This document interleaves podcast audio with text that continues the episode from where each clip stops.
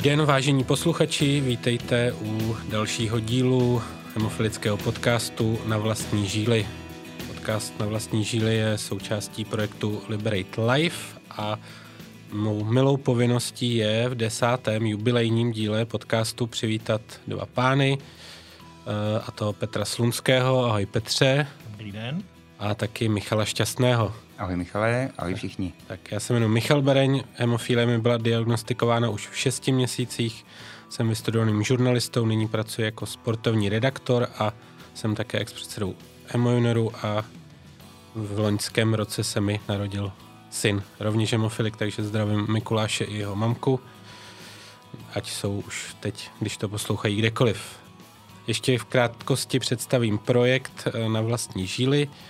Eh, je to unikátní projekt v českém prostředí, protože hemofilický podcast tu nebyl. Eh, jsou to rozhovory s osobnostmi z oblasti hemofilie a takovým motem našeho podcastu je otázky, které půjdou pod povrch. Najdete je na pacientských webech www.hemofilici.cz a také www.hemojunior.cz na sociálních sítích, na Spotify a Apple Podcast. No a už pojďme k našim hostům. Já je v krátkosti s dovolením představím. Michal Šťastný je ročník 1967, Petr Slunský 1954. Oba jsou to hemofilici, kteří stáli u zrodu Českého svazu hemofiliků největší pacientské organizace u nás. Vlastně bylo to eh, ještě v tom revolučním nadšení roku 89, kdy, kdy vlastně první název nebo takovéto združení bylo Občanské fórum hemofiliků, pak se z toho stal plnohodnotný svaz a funguje vlastně doteď a dělá dobrou práci. My za to děkujeme. Potom se spolu sešli také v revizní komisi Českého svazu hemofiliků a Michal Šťastný byl od, ro- od roku 1990 do roku 1994 předsedou této organizace. Oba se účastní mezigeneračních setkání a rekondičních pobytů pro dospělé. My, když jsme eh, se tu sešli před natáčením, tak jsme se vlastně shodli na tom, že jsme se posledně společně potkali na nějakém zemofilických plesů, takže potkáváme se i takhle napříč generacemi a uh, já pro vás mám e, první otázku, která, jestli jste poslouchali někdy náš podcast na vlastní žíly, tak se nemění. Co pro vás konkrétně znamená hemofilie? No, hemofilie znamená pro mě e, být opatrný a e, znamená, že jako jsem nemohl cvičit, byl jsem osobozen ve škole a řekl bych jako že to byla trošku zátěž, ale já jako malý jsem si to nějak nepřipouštěl vůbec, eh, když někdy byly takové doby, kdy jsem myslel, že eh, si nechám uříznout nohu nebo ruku. Bolestí. Bo jo, anebo že už skončím se životem. Jejda, tak to. Jo, ale Naštěstí, vždycky jsem ale... si říkal, že rodiče by trpěli víc asi. Jo. Takže vždycky jsem jako to nějak překonal. A teď už teda No teďka už jsem jako v pohodě. Já říkám, teďka dělám pro ty dolí, aby jako se měli líp. Tak to je dobře, to je šlechetné. Michale, co pro tebe znamená hemofilie? Tak pro mě znamená hemofilie vlastně takovou přirozenou součást života. Já jsem trošku to měl jinak než Petr, jak říká. Uh, už vzhledem k tomu, že vlastně můj strejda byl hemofilik a tak vlastně v naší rodině se už vědělo, co, co a jak. A e, vlastně od, od útlého dětství jsem s tím byl naprosto, naprosto smířený a v pohodě a, a žádný, žádný takový problémy, problémy jsem neměl. Takže pro mě hemofilie je naprosto součást mého života. To asi pro každého zemofiliku, nebo doufám, že už v dnešní době jsme všichni, tak si říkají smíření. Ještě v rychlosti, než si budeme povídat o tom dětství zemofilii, když Petr rozvede potom ty své myšlenky, tak jenom uh, řeknu pro posluchače, kteří by třeba nevěděli, že hemofilie je vlastně nedostatek strážicího faktoru v krvi.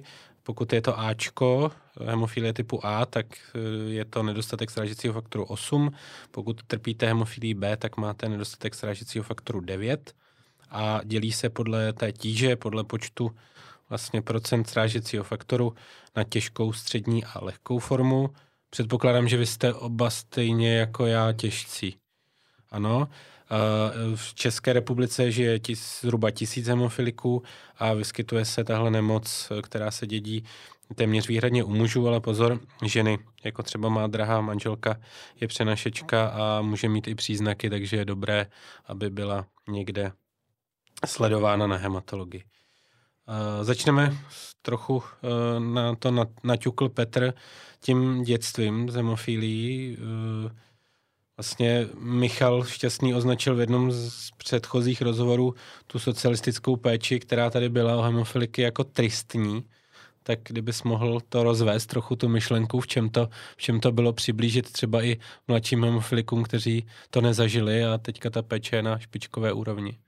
Tak eh, jako když, když se vrátím k tomu svému dětství, tak vlastně tam je ta rovina osobní a ta, ta rovina vlastně léčebná. Co se týče té osobní, tak já jsem v podstatě eh, neměl vůbec problémy eh, třeba se začlením do kolektivu. Ve škole jsem všichni se ke mně chovali perfektně, určitě to byla i práce mé, mé učitelky, no, mých učitelů v rodině. Vlastně jsem měl úžasnou rodinu, nebo mám úžasnou rodinu, kde mi vlastně všichni pomáhali a tím, že, tím, že vlastně jsme věděli, o co jde, tak, tak skutečně jako všechno probíhalo nějak tak víceméně v pohodě. To neříkám, že jsem neměl problémy, ty samozřejmě zdravotní, ano, ale ale eh, právě za podpory rodiny a kamarádů školy, jako tam skutečně jsem se nesetkával s žádnými, žádnými eh, problémy, tak třeba co jsem slyšel i v, i v minulých podcastech, co třeba někteří hemofilici zažívali v dětství. Eh, obrovskou podporu jsem měl ve svých rodičích a, a nebýt maminky, tak jsem nemohl absolvovat školu, vozila mě vlastně do nemocnice, do školy, prostě eh, všechno probíhalo v pohodě. Eh, z té druhé, z té druhé stránky té lékařské péče, to možná ještě trošku řekne Petr, který je ještě o pár let starší než já a už jsme něco slyšeli od, od Zdeňka Březiny v jednom z podcastů, eh, tak já jsem začínal jako vlastně diagnostikovali mi hemofilii v deseti měsících a Eh, první vlastně setkání nebo první léčbu jsem absolvoval v nemocnici na Karlově v Praze a krátce potom eh, v, v Motolské nemocnici na, na dětské hematologii.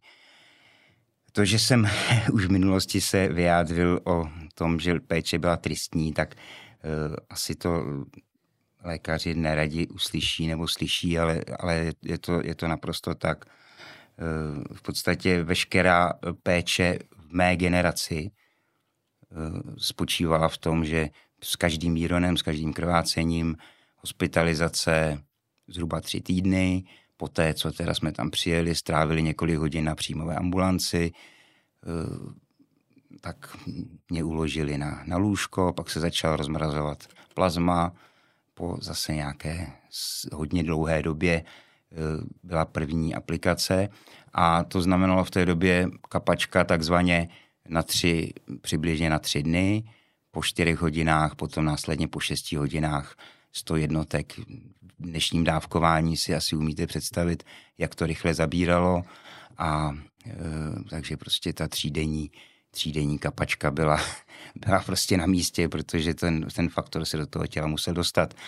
Tak zhruba po týdnu první názna, náznaky rehabilitace a jak už zmiňovala i Veronika, tak eh, dost často se stávalo, že než, eh, než jsem šel domů, tak už jsem měl zase nějaký další výron a všechno to běželo dokola znovu a znovu. Samozřejmě, že v té době byla, byly možnosti léčby omezené, řekněme si, že v dobách socialismu to bylo trošku jiné než dneska a tak jak vlastně moji, eh, řekněme o generaci nebo o půl generaci starší eh, kolegové a přátelé hemofilici eh, nezažili nebo zažili dobu, kdy nebylo vůbec nic. Mm-hmm. Třeba můj strejda v dětství neměl vůbec možnost žádné léčby, postupně pak měl možnost nějakou krevní transfúzi, až vlastně v dospělém věku krevní plazmu, tak, tak Tohle to já už jsem naštěstí nezažil a měl jsem aspoň nějaký ten mezistupeň léčby tou, tou plazmou. Eh, bohužel je to ale tak, že hm, asi v každé, v každé situaci a v každém době by mělo být využito maximum možností, které jsou dostupné. Eh, jasné bylo, že vlastně tehdy nebyly žádné koncentráty, ať už, ať už eh, vlastně plazmatického původu nebo nemluvím už ani o rekombinantních, ale byla aspoň plazma, byl kryoprecipitát nebo kryoprotein, eh, což byla zahuštěna, nebo řekněme skoncentrovaná, skoncentrovaná plazma a vlastně to dávkování bylo, bylo naprosto nesmyslné. Můj táta se v roce 77, 1977 dostal nějakým takovým zázrakem do Kanady, mm-hmm. kdy vzhledem k našim příbuzenským vazbám se prostě tam navštívil naše příbuzné, ale zároveň tam navštívil Světovou hemofilickou federaci a e, tehdy se sešel s paní Šnáblovou, manželkou e, Franka Šnábla, který byl zakladatelem Aha. Světové hemofilické federace. No a v družném hovoru jí popisoval stav péče o hemofiliky tady u nás a dozvídal se úplně s, s úžasem o tom, co, co, co se děje na západ od nás. A O tom jsem mluvil s Deněk, že, že taky byl překvapen, Zdeněk Březina, jo, jo, jo. starší Je to tak, je to tak. Viděli někde video právě, jak to v té Kanadě No, chodí. ale mm, já bych se rád vrátil k tomu, že e, zase e, vlastně bychom měli vždycky vycházet, z, nebo nejlépe využít možnosti, které jsou. Hmm. A paní Šnáblová říká, teď pan profesor k nám jezdí vždycky na kongresy, posíláme mu všechny materiály, tak jako proč se to děje u vás takhle, teď Eh, první zásada je zastavit co nejdříve krvácení, hmm. co nejdříve začít s pohybem a tak dále. A u vás leží týden, dva, tři, podává se plazma po 100 jednotkách, po 4 hodinách, po 6 hodinách, mezi tím kapal fyziologický roztok. Oni to nechápali, táta nechápal, jako, nebo teda chápal, protože je celkem inteligentní eh, byl, takže, eh, takže se vrátil zpátky a v té době já jsem zrovna byl jako obvykle hospitalizovaný v Motole, bylo léto, parné a zrovna mi tam asi hodinu nebo dvě kapala jedna lahvička mm-hmm. plazmy. No a tak on tam přišel a, a eh, když to prostě viděl, tak druhý den teda se sešel s panem profesorem, byla to velmi hlučná debata a eh, vlastně od té doby eh, se malinko začaly jako začaly změny nejen v mém životě, ale asi myslím i trošku v životě další, druhých hemofiliků, protože s chodou okolností v, ten, v tom měsíci paní doktorka Vorlová z dospělé hematologie v Motole stanovovala nám hemofilikům hladinu, hladinu faktorů. Eh, já jsem teda těžký hemofilik, pod 1% mhm. osmičky a táta přijel, za dva týdny jsme měli jet na dovolenou a den předtím mi oteklo koleno. Uh-huh. Takže dovolená v háji, tři neděle. Takže se v vozovkách hnuli ledy návštěvou Kanady. No takže, takže prostě táta zavolal paní doktorce Vodlový a říkal, nemohla byste uh-huh. nám pomoct v tomhle tom. No jistě, tak přijďte, dostal jsem ambulantně eh, plazmu, šel jsem domů a druhý den jsme jeli na dovolenou. Takže jako všechno, všechno jde, když se chce.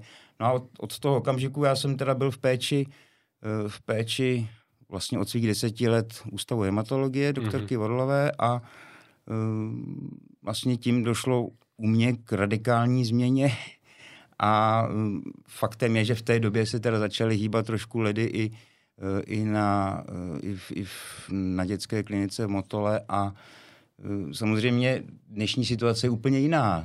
No, určitě Motolská klinika je, režimu, nebo... je špičkové pracoviště a uh, bohužel, bohužel prostě ta historie, historie z mého pohledu a myslím si, že z pohledu mm-hmm. řady mých vrstevníků byla skutečně tristní, tristní. jak už jsem řekl. Je to tak, je to tak. Já bych se teďka vrátil k tomu, co vlastně nakous už Petr a to, jak vlastně probíhala výchova rodičů, protože ty jsi už tady zmínil ten zákaz sportu, to se vlastně týkalo i, i mě, protože jsem ročník 1989, takže tam se ještě víc přelomily ty ledy, tam se to, tam to roztálo, dejme tomu i změnou teda toho politického režimu, ale ta výchova ještě stále byla opatrná, jak vlastně zmínil eh, Petr v té své úvodní řeči, tak bych se tě zeptal, Petře, jak ty si vnímal to dětství z toho pohledu výchovy rodičů?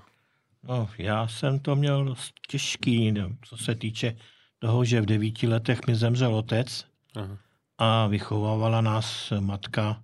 Byli jsme vlastně, já starší, starší bratr, ten měl taky hemofilii, no a mladší sestra. Takže byla vlastně sama na tři děti Aha. a já jako,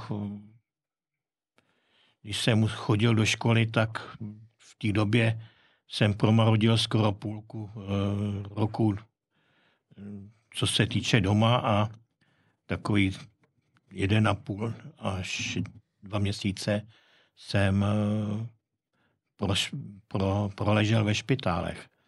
Takže v 18 jsem to tak nějak sečet a zjistil jsem, že tři roky už jsem si odkroutil e, po špitálech, e, takže bylo to jako dost špatný. No a většinou byly nějaké krvácení, které bylo ohrožení života, tak to jsem byl špitálu. Jinak jsem týden, co týden, vždycky jeden kotník, botek, pak týden byl klid, mohl jsem chodit, botek druhý kotník, zase byl klid, asi takhle to chodilo. Hm. Takže dneska ty kotníky jsou asi tak nejhorší, co se týče jako uh, hybnosti. Ale člověk s tím, s tím smířený, jako já, jako jsem rád, že jsem do, to se dožil do tohohle věku aspoň. Pomohlo i to, že, že vlastně bratr byl taky hemofilik, že já jsem no, to měl v minulém díle, bratr, ještě musíme... No, moc to nepomohlo, pač, jako říkám, u nás se to zjistilo bratrovi ve čtyřech letech, Aha. mě bylo potom v té době jsem se nějak narodil, no a jako prostě někdo říkal, jako, že jsme týraný, takže tím vlastně se začalo zjišťovat, proč jsme tolik zboulovaný, jo? Jo, jo, to, to musíme ještě posluchačům, kteří to nezažili, což teda, jestli si pamatuju dobře, tak eh, byl i případ u nás, že obvodní lékařka právě, když věděla podlitiny u mimina, že z toho držení, že se dělali snáž, snáze hematomy, takže právě taky volala nějaký sociálky, tehdy ještě to bylo, bylo samozřejmě jako uh, asi oblíbenější, nebo kdo ví, ale, ale je fakt, že můžu potvrdit, že to není ojedinělý případ. Takže jako ale v té době stejně, když se zjistila hemofilie, tak se skoro nic nedělo. Jo? Byli, věděli jsme, že musíme e, případně do, do toho, do nemocnice, ale nic s náma tam moc nedělali. Jak říkal tady před chvilkou Michal, občas dali nějakou čerstvou plazmu, pač ten poločas rozpadu u toho faktoru 8 je jenom si 12 hodin, takže za 12 hodin, i když jsme to dostali, tak už tam zase byla jenom polovička té účinné mm. látky. A takže bylo potřeba to do nějak doplňovat, ale v té době to nedělali jaksi dosti. Eh, no, dali strašně málo.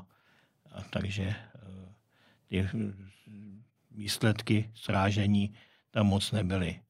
Takže trhali, když mi trhali zub, tak jsem tam byl vždycky tři týdny, nejdřív týden se na mě koukali, pak se odhodlali vytrhnout zub, 14 dní mi to teklo tak dlouho, až to zarostlo, takže pak už mě pustili. No ale dneska už třeba trhají zuby a neuteče, neukápne ani jedna kapka, pač dostanu tolik toho faktoru, že mi to vlastně eh, je jako zdravý člověk. To je pokrok eh, v té léčbě hemofilie, o tom si budeme povídat za chvíli. Ještě eh, bych zmínil ten rozhovor, ze kterého jsem vycházel. Michal uh, hezky popsal svůj životní příběh v něm, kde říkal teda, označil tu socialistickou péči za tristní, jak jsme se tady shodli, že měl pravdu, tak taky říkal vlastně oproti tomu zákazu sportu nebo té jak ří, úzkostlivé výchově, řekněme, tak uh, on skazuje hemofilikum makejte. Tak ty Petře, ty jsi to měl, co jsi našel, jakoby, když jsi si říkal, že jsi to měl někdy těžký kvůli bolestem nebo i, i vůbec kvůli nějakým věcem, ale co jsi našel do toho pozitivna? Co, co pro tebe bylo takovou tou motivací bojovat, dejme tomu říct to tak ano, nějak. tak říkal, chtěl jsem, eh, i, dalo by se jít skoncovat se životem, když jsem byl malý. Jo, a vždycky jako mě to zarazilo, když jsem říkal, že by maminka prakala, tak jsem jako... Eh, ale říkám, tyhle ty myšlenky mi taky napadaly. Mm-hmm. A pak, když jsem jako byl starší, tak jsem se snažil, eh, aby se to zlepšilo. Takže tím, že jsme začali zakládat ten hemofilický svaz, takže to jako mě trošku eh, povzbudilo, aby Nakoplo jsme... ty jo, kamarádi vlastně. No, tak aby jsem, eh, aby jsem taky něco učinil pro to, aby ty druhé generace už potom tolik netrpěly. Krásný. Ty bys, Michal, ještě mohl rozvíjet to svoje heslo to makejte, to trochu, trochu mi připomíná jednoho nejmenovaného expremiéra, ale... Ne, tak ale... to, to prosím s tím bych byl nerad, nerad spojován, ale... To chápu. Ale e, asi, asi takhle. E, já třeba ze své zkušenosti, možná že, možná, že to je ojedinělé u mě, ale e, mám zkušenost, že když jsem byl v nějakém větším zatížení nebo extrémním zatížení, takže jsem nekrvácel a mm-hmm. když potom byla pohoda, klídek, e, případně dovolená, tak najednou spontánní, spontánní výron do kolene, Jasně. do kotníku. Takže pro mě vždycky ta nějaká zátěž, ať už přiměřená fyzická nebo, nebo pracovní, byla spíš, spíš jakoby v tom dobrém. Jo, pravdou je, že dnešní pohled samozřejmě na kluky hemofiliky, uh, už jenom když jsme přicházeli sem do studia, tak uh, zásadní rozdíl mezi tím, jak jde Petr a já a jak si přicházel ty, na to nepozná nikdo nic samozřejmě. Takže uh, Až detailním zkoumáním. Až detailním zkoumáním možná. Takže je to, je to prostě o tom, že je potřeba od toho raného dětství přiměřeně zatěžovat to tělo, posilovat, prostě plavat, jezdit na kole, dělat sporty, které jsou, řekněme, rozumný a eh, a skutečně, já třeba měl malá zkušenost, já jsem díky, díky usilovné péči právě dětské hematologie tři roky nechodil vůbec mm-hmm.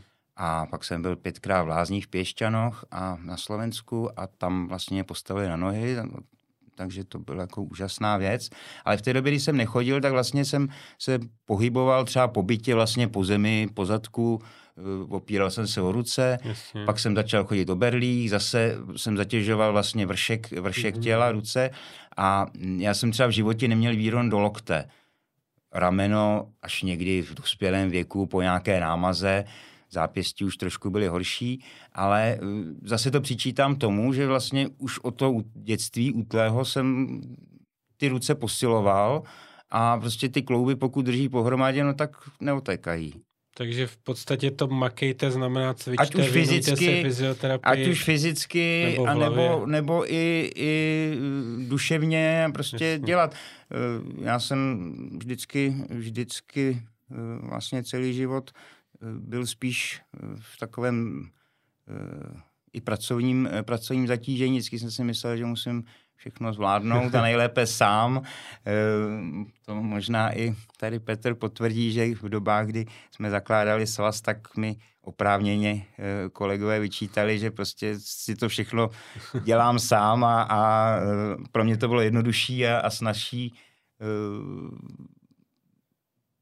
to si, to zaří, si to zařídit a, eh, a eh, tak vlastně jsem, tak vlastně funguju, no. Takže, takže říkám, makej jak fyzicky, tak, tak pracovně, tak duševně. Krásný, to je krásný. Inovované heslo Michala Šťastného, hemofilika těžkého. Vážení posluchači, posloucháte dál eh, hemofilický podcast na vlastní žíly, který je součástí projektu Liberate Life.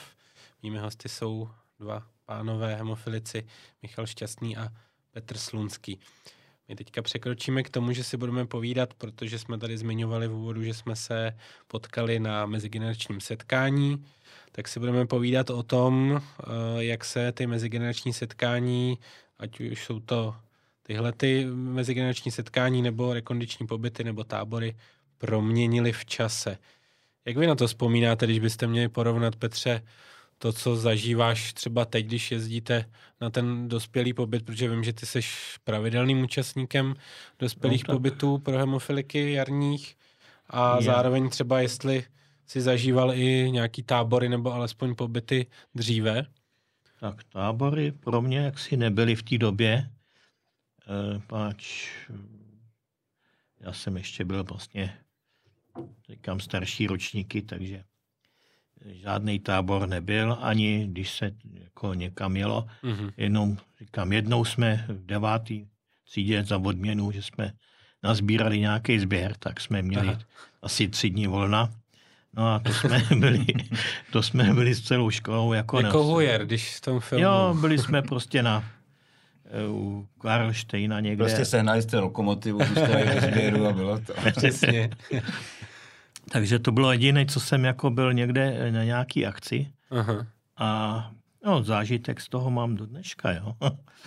Ale potom jako už, eh, když jsem, když se začaly dělat ty tábory, tak už na ty děti už jsem byl přezrálej a takže jsem spíš se eh, snažil, aby ty tábory byly pro ně jako spíš edukační a rozcvičovací. Jasně, jasně. A to, co, co týče teďka těch hemofilických eh, dospě, pro dospělí akcí, tak mě tam právě vyhovuje tam, že jsou tam rehabilitační sestry mm-hmm. a vlastně Neboli pracujou, fyzioterapeutky, pardon, že ti do toho skáču, ale abych doma možná dostal vynadáno, že pracují tam s náma na, na těch kloubech, který nám vadějí, který jsou jako potřeba rozcvičit, takže tam vždycky mě to nakopne a o něco se vždycky něco zlepší.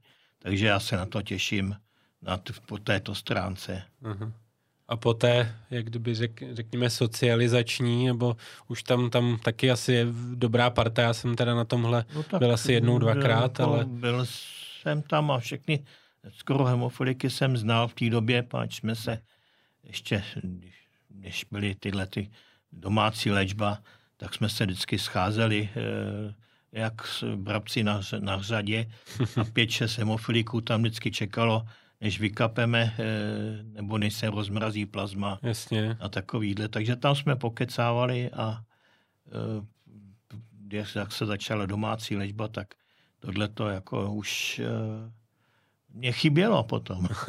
tak kvůli tomu potom jste šli kapat některé jiné tekutiny možná na ty mezigenerační setkání. Vážení posluchači, tak tohle bylo povídání v první epizodě desátého dílu hemofilického podcastu na vlastní žili s Petrem Slunským a Michalem Šťastným a těším se na slyšenou zase u druhého dílu.